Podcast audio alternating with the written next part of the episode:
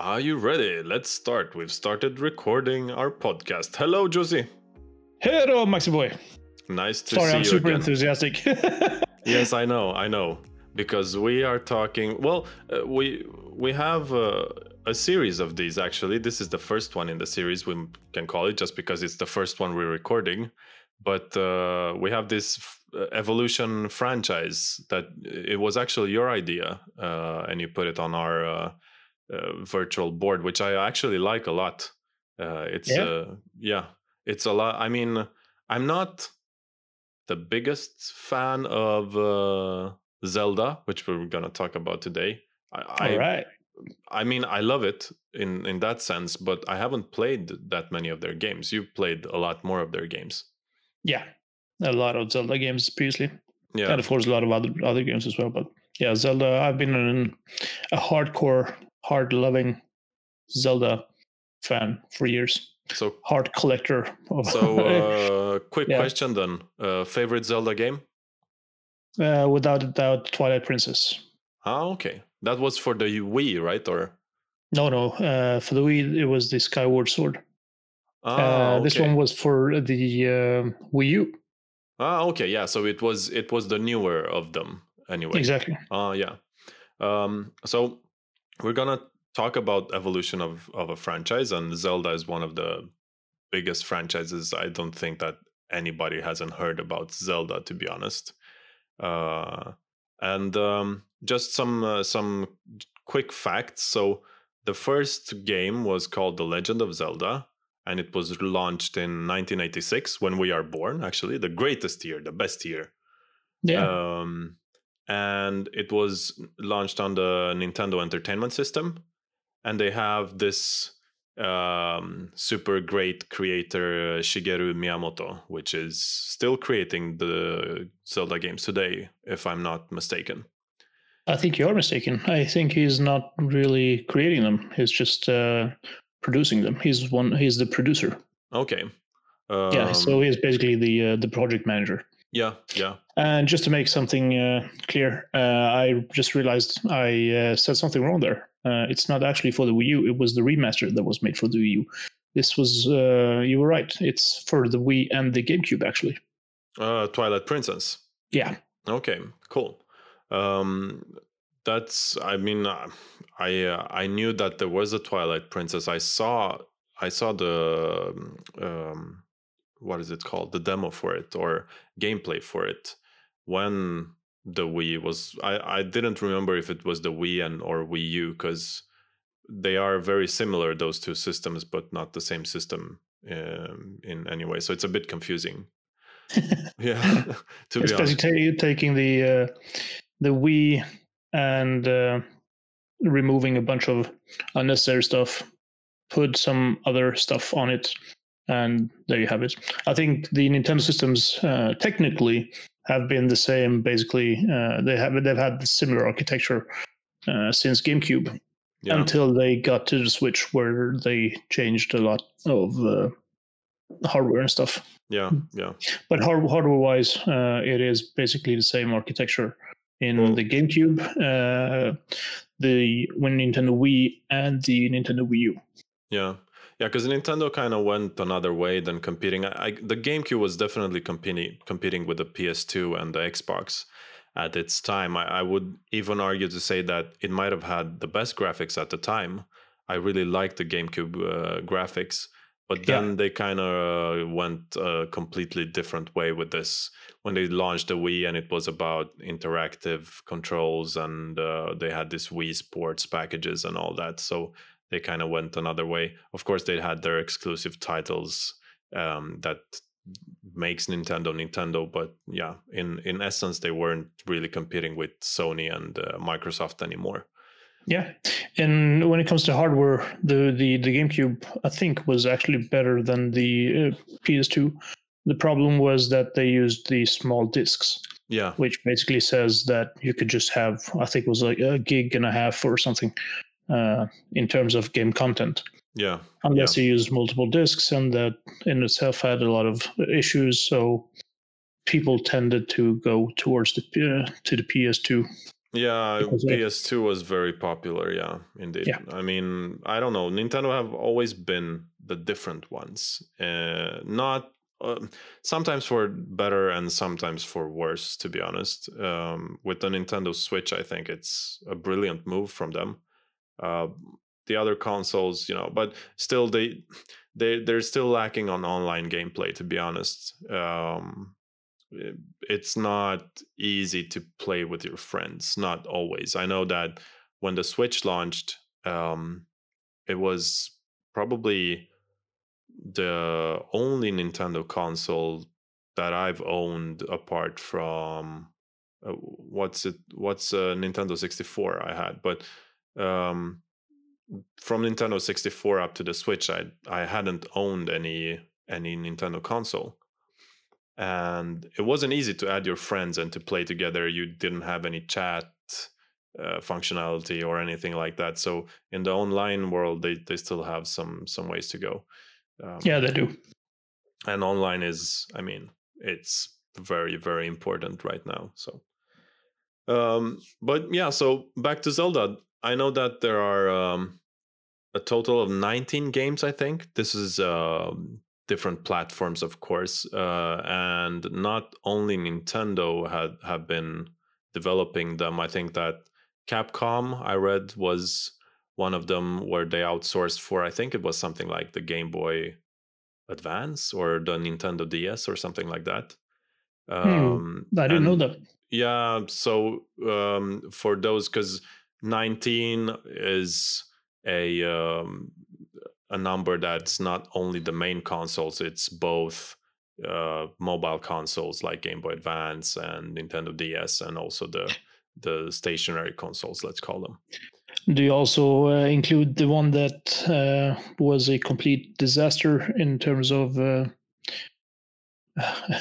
in terms of anything you would want to talk about? It was the worst console in history, and Which they had a Zelda game. Um, I can't really remember the name.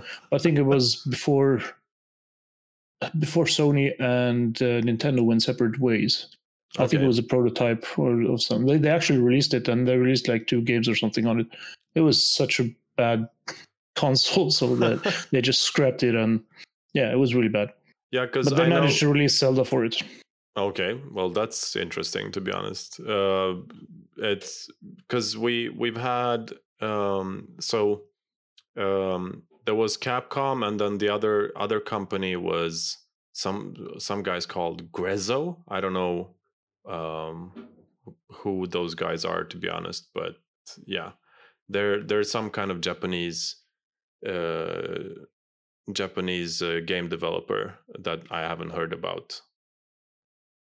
Yeah. So um yeah i don't i don't really know um but i know that they had some some ceo that worked for or developed games for square enix at some point so yeah. I don't know which which zelda game they did either to be uh to be honest. Um but yeah um and it's very exciting about zelda. I mean they they've kept this story alive um, and they have this great world that they've built. Um, so what would we say is the success of zelda? Why was it so successful? In the beginning or nowadays? i mean both because they're they kind of you know they kept the fans uh, engaged and, and interested in zelda. It's always a big deal when a new zelda comes out. Yeah, it Um, is. And I think that's uh, the the when it comes to Nintendo, you know, they actually they have a different approach to games in in comparison to other ones like uh, Sony, for instance. The ones that they want to release, they really want to have like a good quality on. And uh, the times where I when I talk to Nintendo when I pitch my games to to them, um, they actually said that hey, take your time. We don't want to have have a game out there. Um, when you feel when you feel like you're ready to talk, let's talk. Not Yeah. before that. And they actually throw out a lot of money at their studios uh, because they want that success of their studios.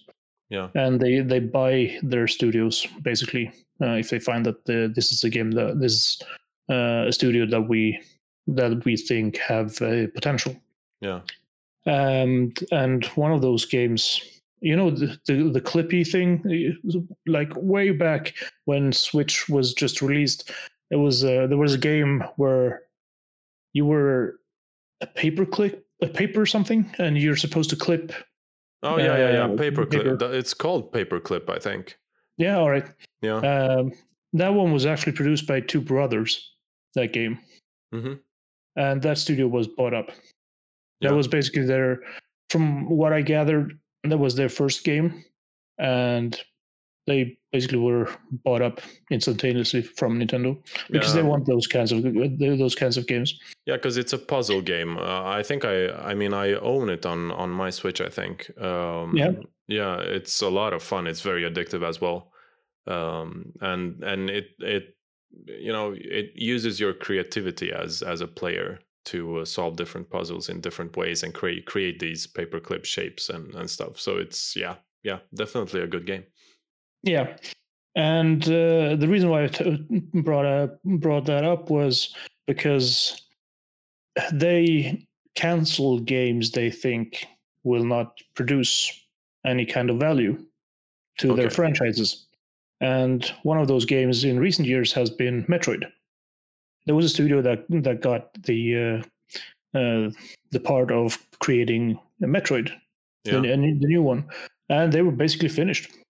Um, but you know, Nintendo said, "Hey, no, in these days this will not cut it. So sorry, guys, you'll have to redo everything."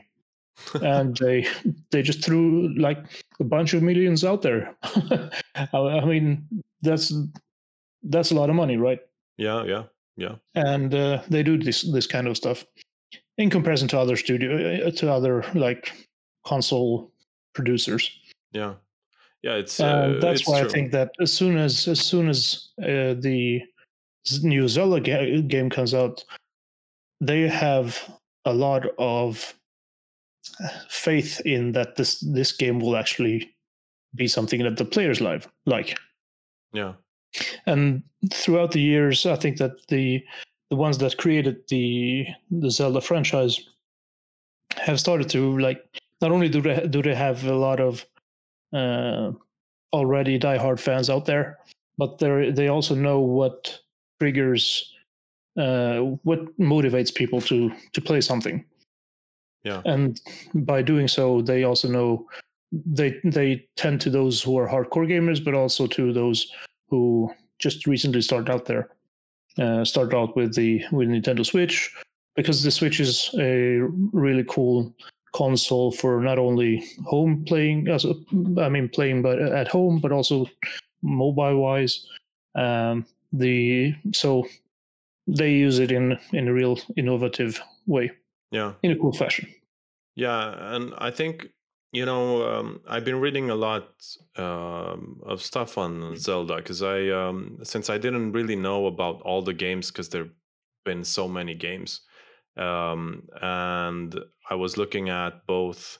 There's uh, on Wikipedia there's a timeline, uh, a chronologic chronologic thing where they order out the games in in different um, uh, in different or or in chronological or order in the Zelda universe. Um, but uh, which is very nice to see, and you you can definitely see that they kind of split it up. Um, there's uh, there's a main kind of a main story, and then there's a hero is defeated one. Uh, what it it kind of splits after Ocarina of Time Yeah, So exactly. yeah it splits into two different alternatives where in one link is defeated and uh, in one he's victorious and then in in the victorious one there's a, there's a child era and an adult era um, yeah, exactly. and what I also read, which was very interesting, is that they do have this continuity in Zelda as well. So they have this um, the world of Zelda is basically the same from for each game, meaning that it's structured in the same way. So you have the overworld and then you have the dungeons. And that's an element that they've kept in Zelda all the time. Um, yeah, and I think I mean I think that's really really nice because the players know what to expect to some degree at least when the, you have that sense of continuity you like you like how the zelda games are built um, game design wise and you know what to expect from the next one even though the graphics may be different you know gameplay might be different like breath of the wild that was they introduced some concepts there that weren't in in the other games uh, and graphics and stuff but still the the core elements of the game are are the same yeah, um, and I just realized I didn't actually answer your question. the one that you the, that you put out there, uh, what the what I think uh, is this, is one of the reasons why this game is so successful. And to answer that, I would say, uh, yeah, continuity and like consistency, and especially consistency in regards to um, novelty there's always something new to to find. In yeah. terms of when it when it came when it came out first time in what was it 86 or something? Yes. Um the nintendo uh, uh, there was a it was a new kind of a thing where you had the overworld and you had this huge map that you could explore. And then in the second one uh, they introduced rpg elements. Well the nintendo uh, that's the second one wasn't actually that impressive in terms of gameplay, but they introduced a lot of concept and game mechanics, which basically sparkled a new kind of a genre, uh, the RPG genre. Yeah. Uh, with all the you know stats and a lot of uh, HP that you need to keep track of and uh, experience leveling, etc. Yeah. Yeah. Um, so with all with every new game, there is something new that they add to the series. And in terms of when it comes to the to the last one that you just said, uh, Breath of the Wild, they introduced the concept of alchemy, basically. Yeah. Where you could combine uh, combine a lot of different mechanics into something cool, and the overworld, which was also, I mean, sorry, the the open world. Yeah. Um, that triggers me in a way. Uh, it rubs me on the wrong foot. Yeah, it's a uh, love hate kind of a thing. Yeah, exactly. Uh, but it's also, I mean, I can I can see it from the producer's perspective why they went with that that kind of approach. Yeah, I mean, I, I do too. I think uh, it's you either love it or hate it. I don't like it either. Uh, I think that there are a lot of people out there that love it uh, and love this uh, thing of breaking items and you know doing alchemy to create new stuff but uh, yeah for me it wasn't like that wasn't the the pinnacle of the game uh, it was other stuff i mean environments yeah. and and uh, all that and also i mean i think that playing it on the switch was also a thing that was very very neat, very cool because you can take your Zelda with you and you have this amazing graphics and and all that. So that was um, that was a part of it as well. Um, but yeah, like you say, I mean, they they did actually introduce a lot of RPG elements, uh, and they're very groundbreaking for that. Um, yeah, for for the time where they when they actually introduced it, it was like what? Yeah, yeah. But yeah. of course, nowadays it's mainstream, so it's not as cool anymore. Yeah, and exactly. this thing with the open world isn't actually something that hasn't been introduced uh, in any other game, but still in within the Zelda franchise, this is something new. Yeah, exactly. And uh, I think one of the reasons why why people why this franchise has been so successful is also because of the players knowing this that there's always something new to explore they're always in the same universe basically there, there exist two different kinds of worlds but let's just keep to to to hyrule uh, for the time being. They they know that there is this hyrule the hyrule the, the the land that they exist in. And they know that there will be these kinds of creatures and there's this uh, princess that you always have to uh, save basically. Yeah. But within those um, kind like uh, in in terms of player progression, there's always something else to explore. There's always a storyline that interweaves the the character, which is Link most of the time, actually always, um, but kind of not, because the timelines uh, do differ, and this one, the this one, the, the the last one that was basically released two years ago now, I think, or maybe two years, three years, something like uh, that. Yeah, yeah. It's a resurrected version of the uh, like the first first one ever. Yeah. Uh, so it's not really Link per se, but it's Link because uh, of timeline reasons and the game franchise. Um, and the reason and the story behind that, how did how did we get to this new character? How did we get to the to this story? Why is the world destroyed, or uh, which timeline does this new game uh, fit into? Because of Ocarina of Time, the game that actually broke the timeline basically and created two different timelines. Uh, there is a lot to explore, and one of the coolest thing that this franchise has done previously is that it sparked a lot of discussion. There has been so many attempts to kind of fit the games into some kind of a chronological order to see who's right and who's wrong. Yeah. Basically. Yeah. And just a couple of years ago, well, now a few years, uh, Nintendo actually released the Hyrule uh, book, which included all the lore and all the games uh, in the uh, which order is actually the official one. Yeah.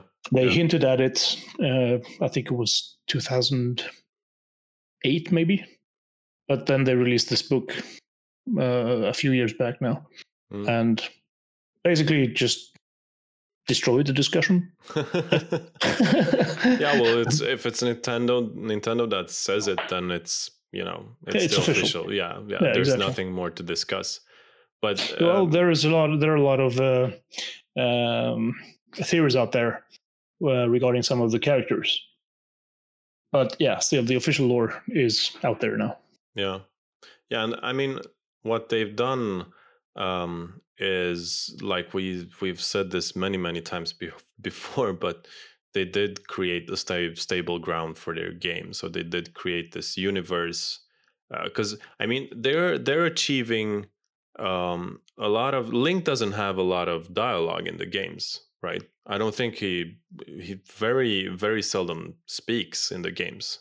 He has no voice, which yeah. is also the reason why uh, Nintendo has put off the. Uh, uh, there's actually going to be a series, a Nintendo series. Uh, I mean the Zelda series, uh, which is um, a TV with series. Actual, exactly. okay. With actual actors and stuff. Mm-hmm. But there's been a lot of controversy regarding his voice because, on the one hand, some people really don't like, uh, don't want him to talk because of this is who Link actually is. He never speaks. Yeah. Uh, and on the other hand, how does a TV producer create a uh, a character that does not speak but always has a voice? Yeah, because I mean, that's kind of the the brilliance behind uh, Nintendo's game as well because he they do achieve this sense of um, story and uh, in, engage engage the player in the, the game and immerse them and then they have a main character that actually doesn't say anything which is kind of brilliant i mean uh, being engaged because a lot of rpgs nowadays are you know main character does this, does that. There's a lot of dialogue, a lot of cutscenes, and everything. And they've done this in a very simple way with with Link, and he's not speaking basically at all throughout the games. I, I know yeah. that there's there are some games where he has maybe some dialogue, but no, yeah. he never. He, I mean, you can press buttons and answer stuff, but he never says anything. Yeah, yeah uh, there there are characters who characters who say something in in in the way as like how are you oh, or yeah, hey yeah, or yeah. what basically that's the the dialogue yeah uh, in most of the games Um, but he does say something, so he's not mute. He does say whenever you throw stuff or do your combo or something. Yeah, now yeah. that's my SFX, my voiceover. That was of pretty close, actually. Uh, I got a Smash Brothers melee uh, flashback right now. Uh, so yeah, that's his. That's his. voice. He he actually says something, and he does this both in child form and when he's a uh, when he's an adult. yeah, yeah. No, but, Uh, it- but I think I think actually Miyamoto said something in terms of uh, in the way like we want the player to feel as if he is the hero, and that is Uh-huh. why we'd never put the uh, voice uh, voice in there. Yeah. Um, I might be mistaken; it might have been someone else, but I think it was uh, regarding the the Zelda franchise yeah, because of this because in in I think it was Twilight Princess where you could uh, I think you can do it as Ocarina as well. You can name characters. Uh, uh-huh, you can okay. you can name your your horse and you can name I think yourself as well, Oh, um, that's cool. which is also the reason why uh, the Nintendo GameCube I think it was was cracked because of Zelda. Uh, no, sorry, it was uh, the Wii. Uh, because there was this buffer overflow, you could just type in a huge uh, string of text. yeah, Could be gibberish, yeah, uh, and that basically overflowed the memory, which gave them access to information that they shouldn't have had. yeah, And little by little, they reverse engineered the uh, Wii, and just like a week or a month or whatever in into the life cycle of that console, was cracked. yeah. Well, I mean, it's it's very interesting to be able to achieve that in such a. I mean, it, it's still such a good way, but I think uh, they're they're immersing the player in in some other ways as well because there are puzzles and uh, there's there's those elements of RPG as well, uh, and then you have the dungeons. So dialogue isn't the most important for a game. It seems at least Zelda seems to pull it off very very nicely and and does very well. They have a lot of dialogue, but it's in they talk more about the world than the actual person. Yeah, exactly They talk more about, oh man, I need this uh, help with this thing here, Yeah, uh, and then you get a quest basically, and you go out and hunt stuff, and then all of a sudden, hey, you you did this, thank you. Here, you have this part, oh yeah, and then yeah. all of a sudden you have a new weapon or whatever. Yeah. Well, I I read somewhere um, I can't remember where actually, but um, Miyamoto said that when uh, when he created his inspiration was uh, hiking to through the forests, I think, of Japan. He was doing that a lot uh, as a kid apparently, and uh, a lot of his inspiration comes from from that time when he was a kid, and Yeah. uh, he was very excited when he I think he found a cave somewhere in uh, a deserted cave somewhere in the forest, and that it, it, it was a memory that he cherished kind of and and wanted the players to feel kind of the same way, like you're exploring and you know, um, Yeah.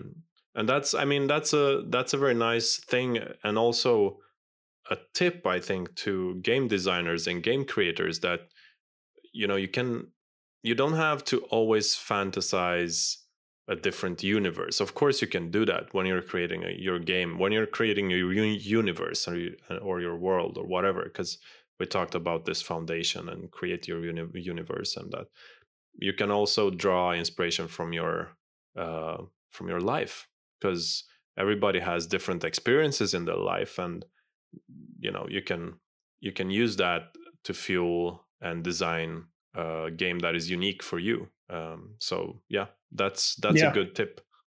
and especially i mean inspiration can come from anywhere uh, and whenever you have a fun memory or something that you're scared of or whatever you could just turn it upside down and like you said that could be a, a leeway a segue into the new game idea Yeah, yeah, exactly. And I think Miyamoto is really he's one of the cool guys because uh, in one of the most successful games of this franchise is Ocarina of Time. they introduced a lot of cool stuff. It was in 3D for the first time, um, and some of the places where you can go have a have an actual place in Miyamoto's heart. Uh, Yeah. Mount, I was just about to say Mount Doom. Yes, he took the ring there to destroy it. he took the Zelda game and threw it into the lava. Zelda heretic, be gone. the fake Zelda games out there, no more. Uh, but yeah, the mountains there were something uh, were part of his actual life. Like you said, he was hitchhiking, or was it just hiking? Uh, Hiking, yeah. uh, hiking. And the, the the places where Zora lives, the the creatures of the water, Yeah. uh, was also a place where he had memories when he from when he was uh, a kid, uh, and he was always fantasizing about drawing the sword from a, from a stone because of uh, the actual tale sword of the sword in the stone. Yeah, yeah, Uh, so yeah, yeah. which is also a cool thing because that gives him an anchor uh, that gives him a restriction and how does he create something with a restriction like that because if you if you just restrict your idea into a scope then all of a sudden you have something to work with if you if you're unrestricted you're just going gonna be uh, fantasizing about space wolves and uh, rats in the sewers, and Yeah, all of a sudden you, you you'll do this kung fu fight, and the game will just become a huge, I don't know, mashup Mess. of a lot of yeah, exactly. So yeah Yeah, it's uh, it's it's very good to restrict your options because then you have to use your creat- creativity a lot more um, Yeah. to to adapt to this confined idea sp- let's call it idea space or something Yeah. um yeah, sorry. no no i i um i didn't have anything to say more about that but just that it's definitely considered one of the greatest video games of all time um, Yeah, Zelda. it is. Uh, it did, uh, especially Ocarina of Time did a lot of cool things. yeah Um, one of the things that I really think uh, feel is cool about the Zelda franchise is that they changed the style a lot based on the new console. Not Yeah. only do they want to show off the uh, the things you can do with the new console, because uh, Zelda basically uh, is introduced as soon as the uh, the new console is released yeah they also want to have they always want to have major title uh, released at the same time to show off the uh, the strength of the new console yeah and one of those games that that changed the style completely and stuck with uh, with the I mean, stuck throughout the new ones for handheld games is um, the Wind Waker yeah and the Wind Waker did a lot of things that were really cool as well. Of course, they introduced the new mechanic of an open world, which was really not really an open world thing. It was more you just take this sail and sailboat and just sail, and then you see nothing else but water for 15 minutes until you get some someplace. that was that was how it felt. Yeah, or you might have had like a, a lot of luck and managed to drift into a small small island where there was one enemy.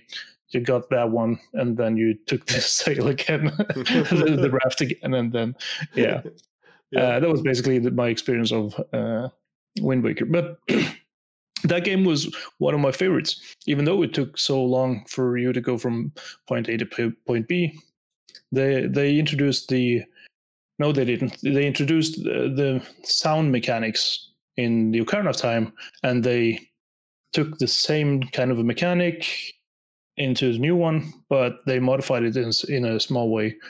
Um, and instead of having a Ocarina, you had the you had an instrument. No, it was basically a wand, a wind wand, oh yeah uh, where you could uh, change the direction of the wind, hmm and that was cool. yeah yeah And the, the style of of uh, Wind Waker, what I want what I want to address here is that the style of Wind Waker is really different in comparison to the other ones. When Nintendo showed off Ocarina of Time, it was this new thing. The, the 3D was really cool. It was a mature game, basically for hardcore gamers. Uh, that's what it felt like.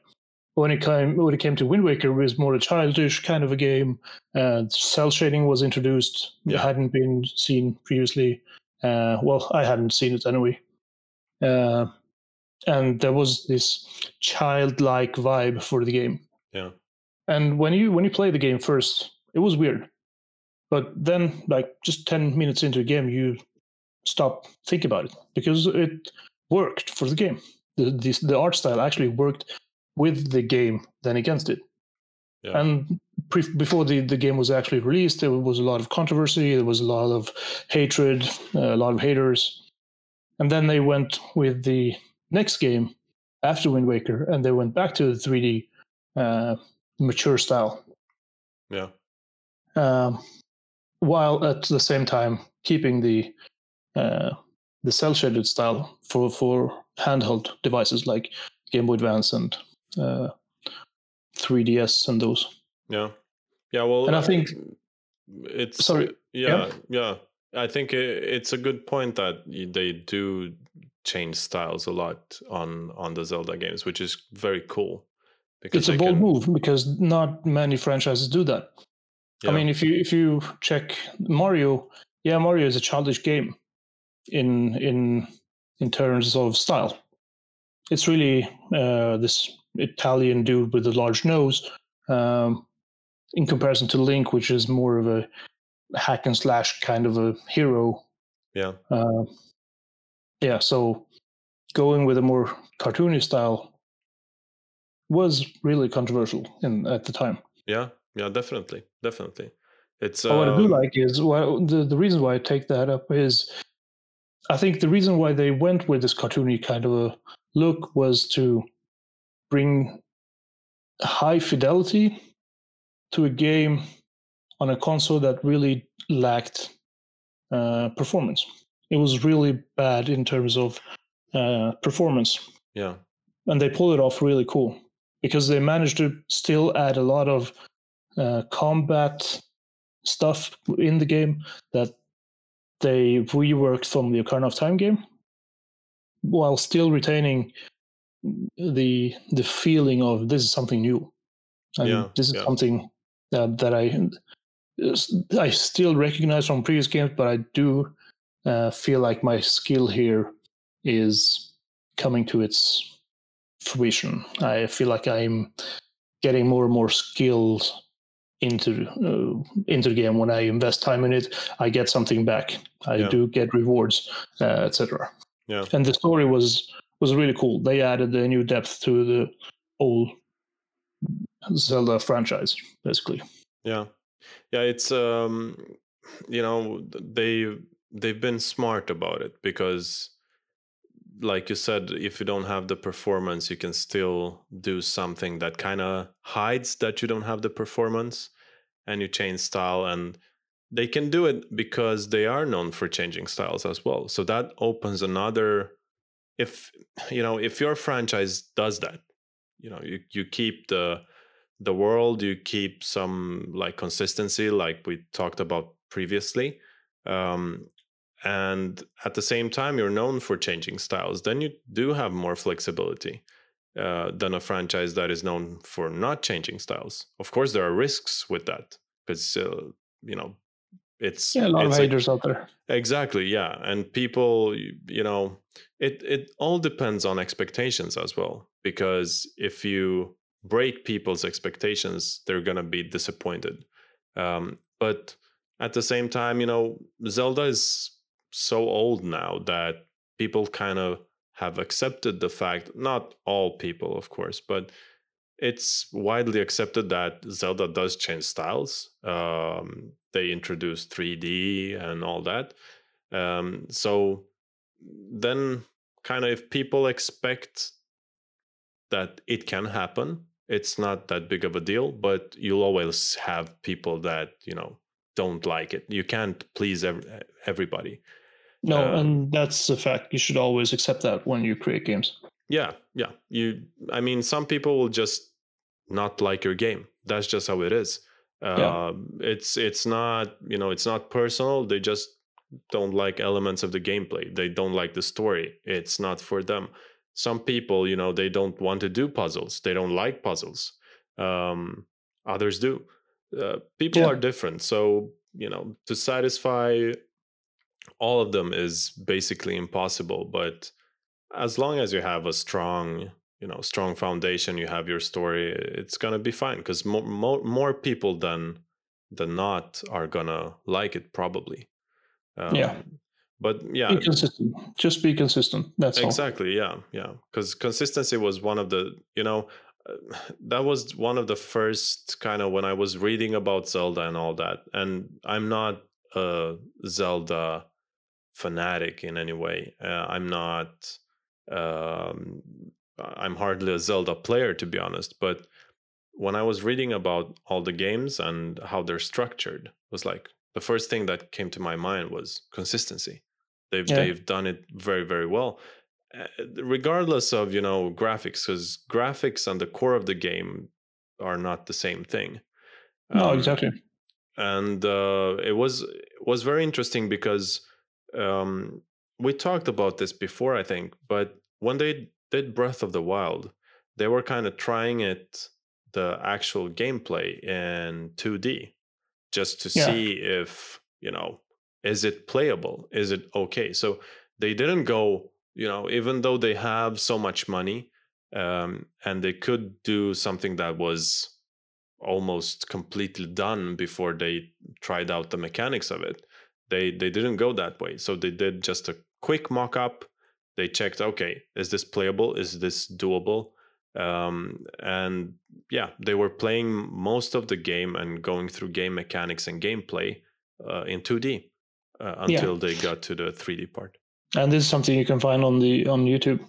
Um, it's a it's a gdc talk. I think it was uh, who was it i can't remember uh, but there was one of the makers of nintendo uh, i mean of uh, zelda that basically presented the game. Uh, this is how we did it. This is how we solved our problems, and this is the character, and this is how we prototyped. And I think it was a section of maybe ten minutes or something where they actually talked about the prototype. Yeah. Uh, so just look it up. Uh, it's uh, Legends of Zelda: Breath of the Wild NES prototype, basically from 2017 GDC talk. Yeah, because that that was really interesting. I mean, when you have that decoupled thing between you know graphics the graphics part and the game mechanics part that gives you a lot of flexibility because basically i mean you could you could take the old zelda game if you had that in that zelda game and just uh, play it on new graphics if you did new graphics for it um, so yeah i think that's that's the great thing with um, game engines because they do that very well. Um, yeah. I think Unity does that exceptionally well, where you can basically take whatever.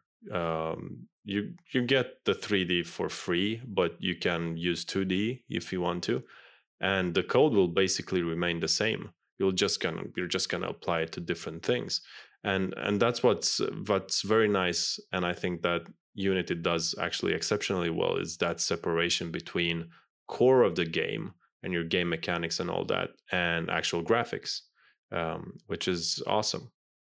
Yeah. Um, so um, yeah, uh, I don't know how Unreal does it. I mean, they do kind of the same thing, but I don't know how decoupled it is, uh, to be honest. Um, in terms of 2D and 3D, I don't know. Um, because you always have some well you do have the blueprint if you're if you do things uh, the blueprint way blueprint way you can always uh, just rearrange the the references to actual actors um in in unreal engine an actor is basically a game object that something do, does something yeah um, so that's what i would presume um, you should be able to do basically the same yeah. But I'm no expert so in on Unreal. No, me neither actually. So I, I don't really know how to do that because in in Unity is so nice with applying code to a thing. So you know that thing. you, you do basically the same in in Unreal. Okay, then it's Yeah. then it's pretty pretty much the same. I think the game engine in general does this. Um, you, you always have code that does something, and they always have represent, representation in your game world, Yeah. which the code is applied to. Yeah, that would seem most logically, but yeah, you never know. It's like uh, Actually, it's, um, one of the things that you said there, um, having an, an old game where you just apply uh, new graphics on. Um, I saw I saw an image of someone putting 4K textures, I think it was, um, on the old Nintendo 64 uh, Super Mario game. Oh, and it was actually it was really cool because yeah, sure you you still have the the poly, polygon kind of a look Yeah. but they added normal maps and stuff which basically perturbed the characters in a way that looked kind of okay with that few polygons yeah. uh, it was really cool um, it was just a side project for someone who had too much time yeah, but that's I mean that's very cool. I mean the, Yeah. the ability to do that um, and and split it up in in that way is is actually very cool. But yeah, um, And there was also another thing that I found. Uh, there was a there was another game engine which was really cool. Had a lot of uh, uh, potential there, but I can't remember what the name was. Um, was it something new or uh, no, it it's been a, it's been there for quite some time, but uh, it changed name for some reason, like three times already. Okay, interesting. Oh. Because I know when I I was reading some articles some time ago, and um, there were um, there were game engines I never heard of. To be honest, I mean there was there was some game engine that didn't require coding that people could start with as well. I can't remember the name, um, but it was very interesting because people that want to start creating games could start that way it's a very good intro i think uh, if you don't want to pick up coding um, and um, yeah th- those types of those types of game engines give you the possibility to do that basically to just test Yeah. an idea um, i don't know how quick they are or how they are built i think it's a more of a graphical tool or something um, but yeah it's it's nice to just google it up and give it a try if you don't want to if you're unsure because um, you never know uh, if if you're sure that you want to make a game then i always recommend to also ro- learn coding of course um, but yeah well I can't really remember the name. I need to check it, check it up. yeah yeah it would be good it would be good to have It was a really cool one because it had all of the things that uh, uh, that you'd expect from a game engine. Um, it had a lot of cool lighting stuff uh, as well. It had a lot of uh, optimization stuff.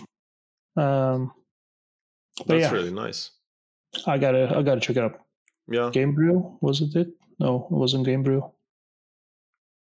Well, anyway, yeah but i mean it's it's uh interesting about just to try different game engines i haven't tried anything else than unreal and and unity to be honest Oh, really? Uh, yeah no i haven't not I've gone through, I think it was seven or something. I just the other day I went back to see what games I have done, what, what I've created with my uh, hard drive.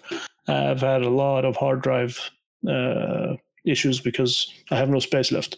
So I went through what Yeah. can I remove, what can I, you know, the old yeah. the old re- regular stuff you do like 10 years. One once every 10 year. Uh, so i've had the uh, i've worked with Cocos2d i've done uh, some stuff in godot. Oh, yeah, you- yeah, that- you're- mentioned that one but i haven't checked it out. I don't know what it looks like even. It was just one uh, one project that i created there just to get a feel for it i used uh, amazon lumberyard Okay. uh, which is basically CryEngine, but bought by Amazon when Okay. there was some kind of a legal stuff. I think. yeah. Uh, I think you've used JMonkey. Oh yeah, I did. Yeah, you're right. Yeah. That is uh, that is also a a game engine. Um, I've used Pi. What is it called? Pi. Pygame, game engine for Python. Okay. Yeah, and a lot of other ones. Yeah. I created my own game engine, by the way. Oh. Uh, when I started off, when I started my pro- professional career, mhm. it took uh, it took quite a while to go from where I lived to where I worked. So I always had my computer with me, and I basically created the game engine. I wanted to create a game, and I I had just touched on Unity. I never really thought of Unreal Engine at that time, uh, so I thought I said, "Hey, let's create my own." Yeah. How hard can it be, right? Yeah. a year later, I basically had uh, graphics up. I had my uh, camera set up. I could put, I could animate GIFs within the game. I had physics and uh, input. Yeah. Well, that's pretty good. Anyway. That was really good. I mean, it was really cool, but yeah, it wasn't really uh, a time saver there. no, it never is. Never is to, to create your own game engine. It it Yeah. takes a lot of time. Um, I know, you know, but yeah, now a lot of uh, a lot of companies, even yeah, like we said before, even triple triple A games and stuff use Unreal Engine and and Unity and all that, uh, just because it's it's easier uh, and less time consuming. So yeah. I wonder what they have for the all the Zelda games. Yeah, I was wondering about that as well, but they might, you know, they're they're most probably their certainly own- have their own. Yeah, Yeah, yeah. Uh, I know the uh, I know that the Square Enix people, uh, the ones that create Final Fantasy, um, they have the what is it called? Crystal something? Crystal Tool. Looks Okay. like something from the eighties. no, Yeah. I think they need to work with their UI. yeah. Well, uh, yeah, I was wondering about that when we are talking about because we're talking about Zelda as well, and I was wondering what what they might be using for for Zelda. Um, but uh, yeah, it most certainly is something very specific because Zelda never comes out on PC as well, so it makes their engine less versatile, I guess. Yeah, Um, but yeah, it, and no Zelda will probably ever come on PC because it's it's Nintendo's biggest game. So yeah, they're gonna hang on to that. they they do have. The, I mean, there's a lot of fan made stuff on the Zelda franchise, and one of the things that they saw quite a while ago now uh, was an Unreal version of uh, Ocarina of Time. Oh, Uh, that was really cool. Uh, it was basically a high definition version of Ocarina of Time. oh, that's pretty cool. But and how is it with the copyright there? Yeah. it's unofficial. It's just a project. Uh, I guess he doesn't make any money. Uh, I hope he doesn't make any money because yeah, I think Nintendo is really it's they're really hard on this kind of a thing. Yeah, and I mean they they do like uh, we talked about this. I don't know if it was two episodes ago or three episodes ago when we talked about you're creating value, and I mean, what is the Link character worth today? I mean, that's like Oh yeah, priceless. exactly. Which which company wouldn't want to buy that in like a nanosecond if they got the chance to buy the Link character? Because it, Yeah. it there's so much coming to you with it. Uh, players that are very very hardcore Zelda fans that will basically jump ship if you buy uh, not the Zelda franchise itself, but maybe the Zelda franchise and uh, Link as the character. That's Yeah. like yeah. So um, it's it's a big big value there. But yeah, they I mean Zelda is unique for RPGs because they they introduce so many of the first concepts and also like um, I know they introduce concepts like player development and progression and puzzle combined with puzzle solving and and all that which is very unique um, which today are kind of common things, like we said. Um, we actually forgot to talk about one of the things that makes Nintendo, I mean Zelda, really cool as well. Uh, it's their epic um, boss fights.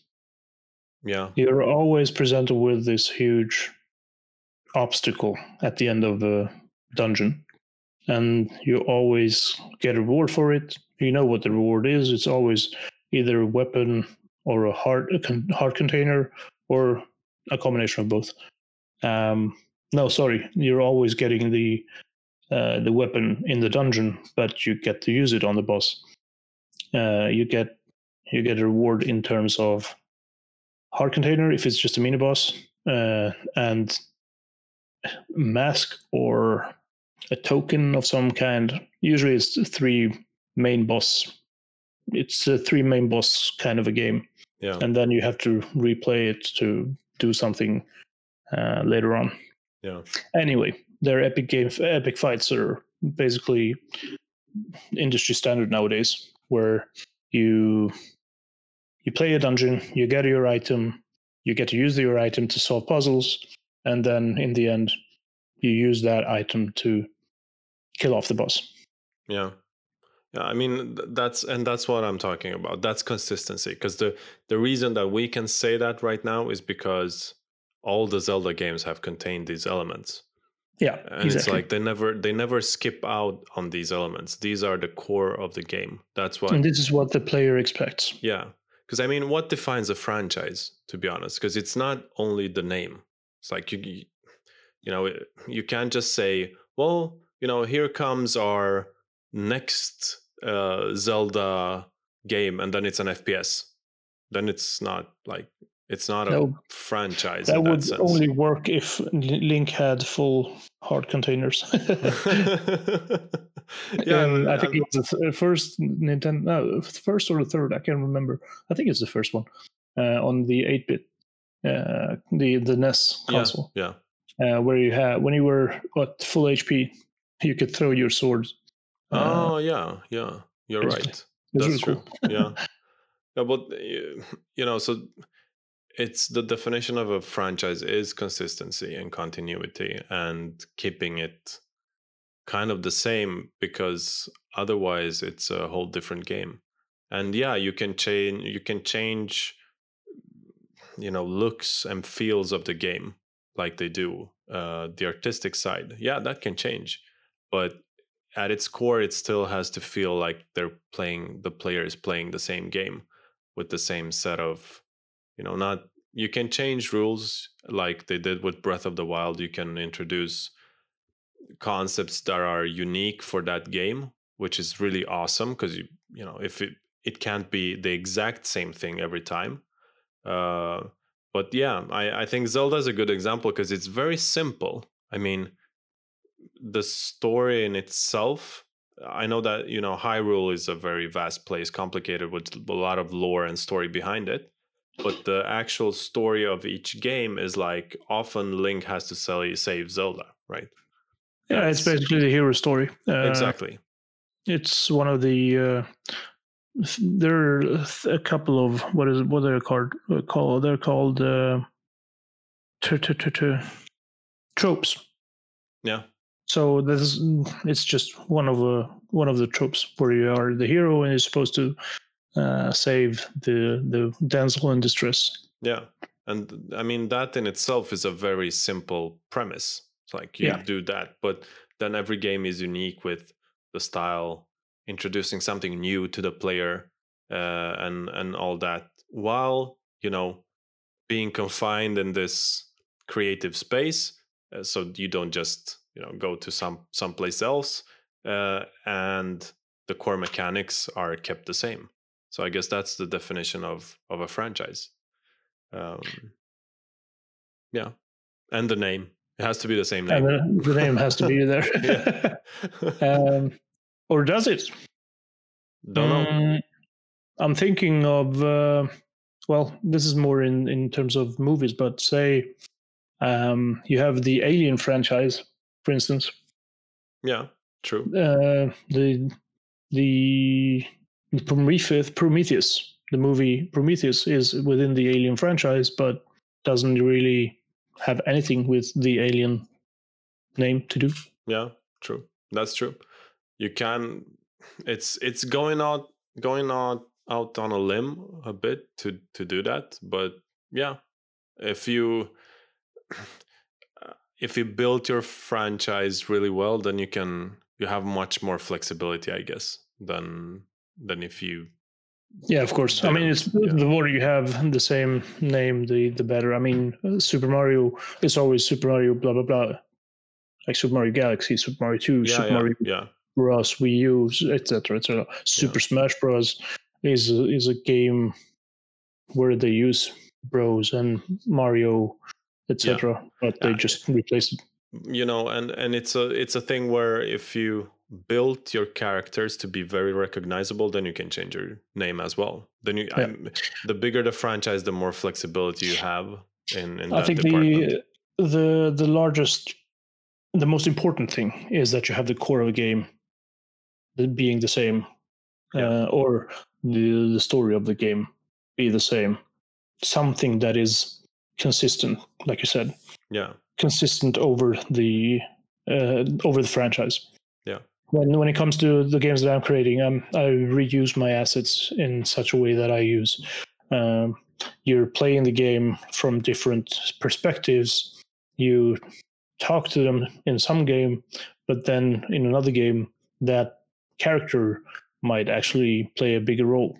Yeah, and you might that might even be the, main character in a in a different game, in a different storyline, or where you where you find that hey, this character was actually a bad guy when he was a small kid, and that's why in the the first game that I played, that character was a good one because of remorse or whatever. Yeah, yeah, and it's it's you know th- there are different ways to um to do that that consistency thing because you can do it you can have the same style i'm thinking like uncharted you know they have basically uh, the same style between their games without having played all of them, but you know they the Drake character is the same. The environments are basically the same uh, yeah. or very similar, um, and they they don't do the Zelda thing where they change um, they change the actual you know look and feel of the game.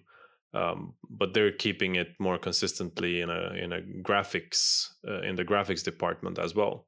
So I mean, yeah. you can you can do that um, and you know i don't know if to be honest if you can change the core of the game more if you um, if you do that if you, if it's graphically consistent could we imagine a scenario where you could change the core of the game more just because you know it's recognizable but it's not really the same? I guess not right?